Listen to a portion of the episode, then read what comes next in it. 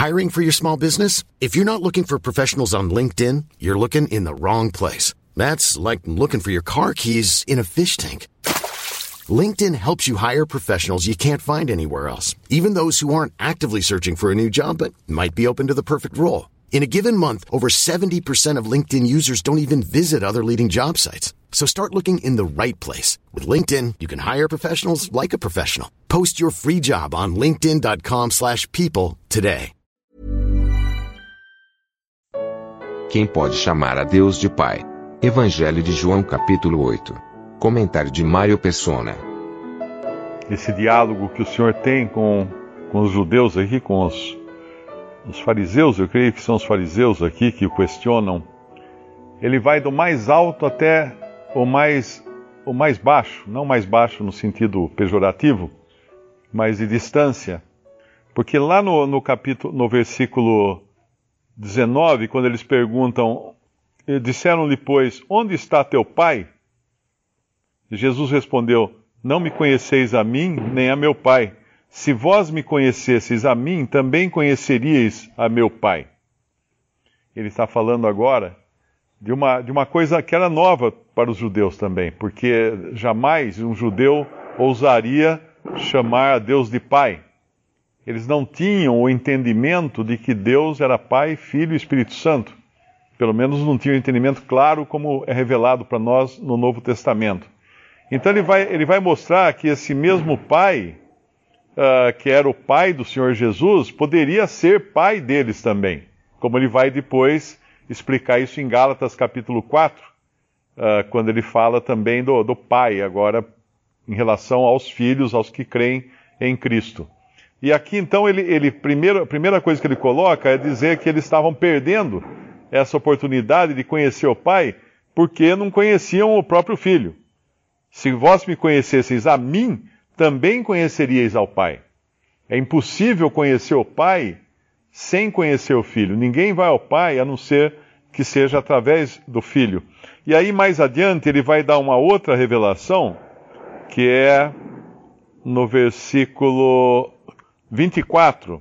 Por isso vos disse que morrereis em vossos pecados, ou seja, não haveria, naquela dureza de coração, não haveria salvação para eles.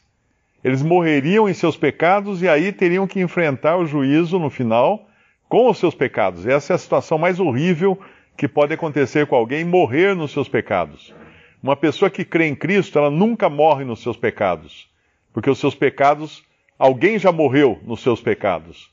Lá atrás, na cruz, o Senhor Jesus levou os nossos pecados, morreu pagando ali por todos eles na cruz. Então, um crente em Cristo, ele não morre nos seus pecados. Ele sai daqui para encontrar-se com Deus limpo, totalmente justificado de toda a falta, de toda a culpa, lavado pelo sangue precioso de Cristo. Mas eles aqui morreriam nos seus pecados e depois que morrem no pecado não tem, não tem o que fazer. O lado que a árvore cair, aí ela fica, não, não, dá, não muda mais. Não existe chance depois da morte de se obter perdão de pecados. Essa semana uma pessoa escreveu perguntando assim: se eu tirar minha própria vida, eu vou ficar dormindo até o dia do juízo final? Falei, não. Você vai ficar acordada e, no Hades e sofrendo já. Porque o juízo e depois do juízo final, você não vai pagar os seus pecados, você vai simplesmente ser lançada no lago de fogo. Porque existe aquela noção de que o juízo final é quando a pessoa vai pagar os seus pecados, vai sofrer alguma coisa, alguma penalidade, uh, algum, algum tipo de, de, de castigo ali para então ficar livre depois. Mas não. Se morrer no, nos vossos pecados, está perdido. Agora, ele, por isso vos disse que morrereis em vossos pecados, porque se não credes que eu sou, morrereis em vossos pecados. O que ele está dizendo aqui, eu sou, é o que ele disse, o mesmo Jeová que é o Senhor Jesus no Antigo Testamento, ele disse lá para Moisés, quando apareceu para Moisés e Moisés perguntou: Quem eu digo que, que, que, me enviou? Ele fala: Eu, eu sou, te enviou. Eu sou o que sou.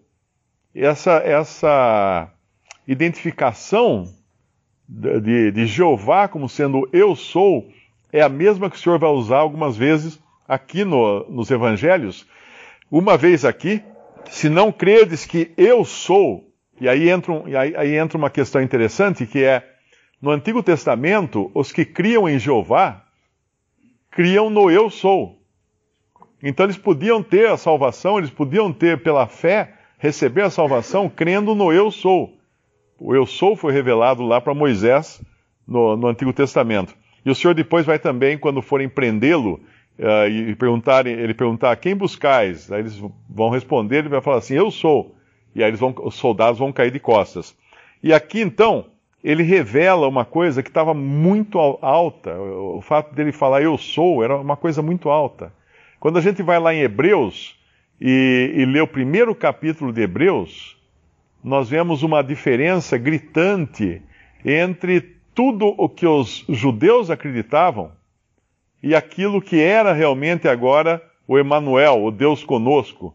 Podemos até abrir lá Hebreus capítulo 1. Hebreus capítulo 1, o versículo 1. Havendo Deus antigamente falado muitas vezes e de muitas maneiras aos pais pelos profetas, isso aqui, até aqui, qualquer judeu sabia disso. Porque eles tiveram vários profetas, eles tiveram os patriarcas, Deus falou muitas vezes de muitas maneiras. Por que muitas maneiras? Porque Deus falava uma coisa para um, uma coisa para outra, para outro. Uh, não tinha todos os profetas, nunca tiveram a total revelação, a completa revelação de Deus. Esse, esse de muito, muitas vezes, de muitas maneiras, é um parcelamento da revelação de Deus que foi feita aos profetas. Então era, era incompleta, era em partes, era, era em, em conta-gotas, eles não tinham tudo. E agora o contraste, a nós falou-nos nesses últimos dias no Filho, que é a tradução melhor aqui, falou-nos no Filho. No Filho. Agora tem um aqui que é a exata, no, no versículo 3, é a expressa imagem da sua pessoa. Ou seja, em Cristo eles tinham o, o Abba, eles tinham o, o Eu Sou, eles tinham a revelação completa que nenhum profeta jamais teve, porque em Cristo ele era a, ele era a palavra, ele é a palavra, ele é o verbo, ele é Deus e homem, então a revelação nele é integral. É integral. Por isso que jamais alguém falou como ele. Tem até uma passagem que não me lembro quem comenta no Evangelho fala assim: nunca homem algum falou como ele. Claro que não. Porque o maior profeta de Israel tinha em parte, profetizou em parte, uh, profetizou de uma maneira, mas não de todas as maneiras. E agora estava um ali que era o próprio Deus e homem, Jeová, o Filho de Deus, diante deles.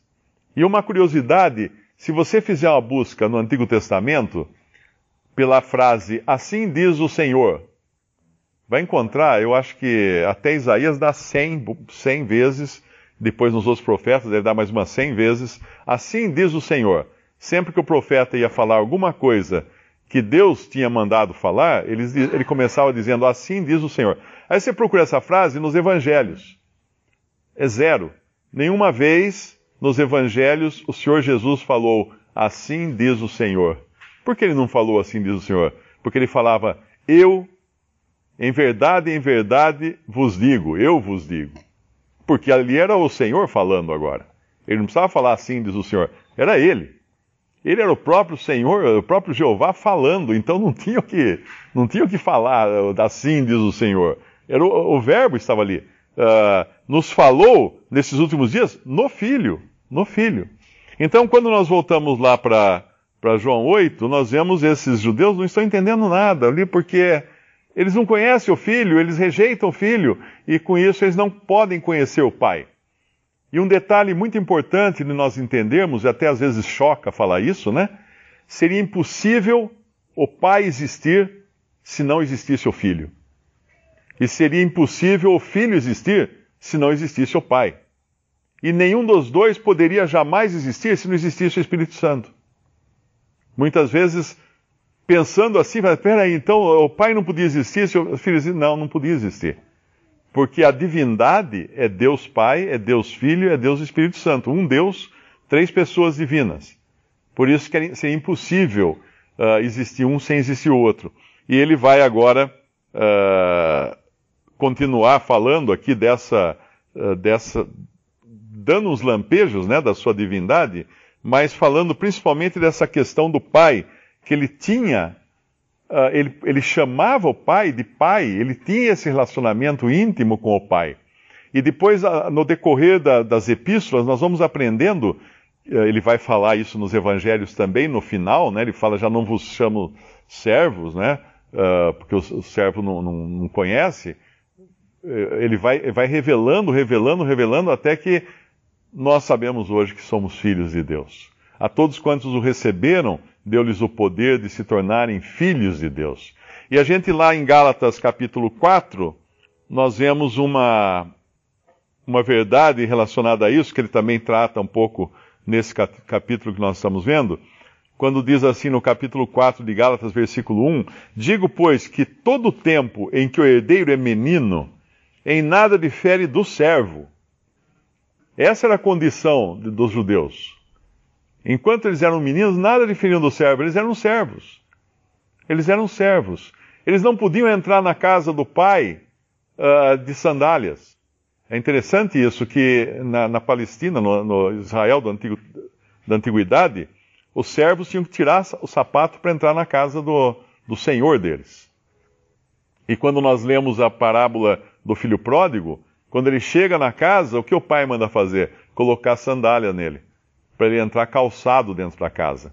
Isso um servo jamais poderia fazer. Isso era uma coisa que apenas um filho podia fazer, entrar calçado na, na casa do pai, um servo não. Digo, pois, todo o tempo em que o herdeiro é menino, em nada difere do servo, ainda que, esteja, que seja senhor de tudo. Mas está debaixo de tutores e curadores, até o tempo determinado pelo pai. E era essa, esse, foi esse o papel que a lei fez para com os, os judeus. Assim também nós, quando éramos meninos, estávamos reduzidos à servidão debaixo dos primeiros rudimentos do mundo. Mas vindo a plenitude dos tempos, Deus enviou o seu Filho, nascido de mulher, nascido sob a lei, para remir os que estavam debaixo da lei, a fim de recebermos a adoção de filhos. E porque sois filhos, Deus enviou aos nossos corações o Espírito, o Espírito de seu Filho, que clama, Abba, Pai. Assim que já não és mais servo, mas filho e se és filho, és também herdeiro de Deus por Cristo. Eu vi um comentário sobre essa palavra aba, e a gente sempre aprende que aba é, seria uma forma carinhosa de chamar o pai, seria mais ou menos como papai. Uh, porém, é muito, vai muito mais além disso. Nesse comentário dizia que uh, aba, na realidade, o significado mais preciso, é que é, é a forma mais uh, primária ou primal de se chamar pai. É como um bebê quando chama a mãe pela primeira vez, ele fala assim, mãe. Ele só faz um mãe. Aí a mãe fica toda contente. Ah, ele falou mamãe. Não, ele não falou mamãe, ele falou mãe. Porque é a primeira, primeira coisa que ele fala. E quando fala pai, pá.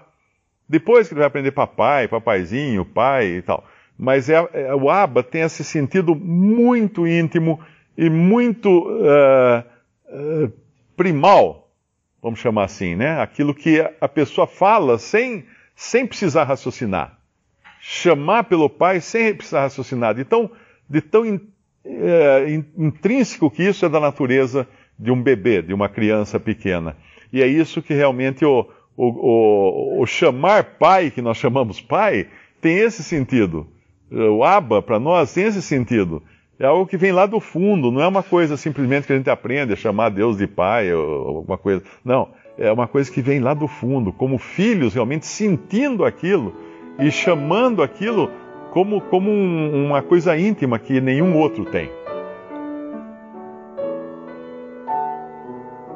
Visite respondi.com.br. Visite também 3minutos.net.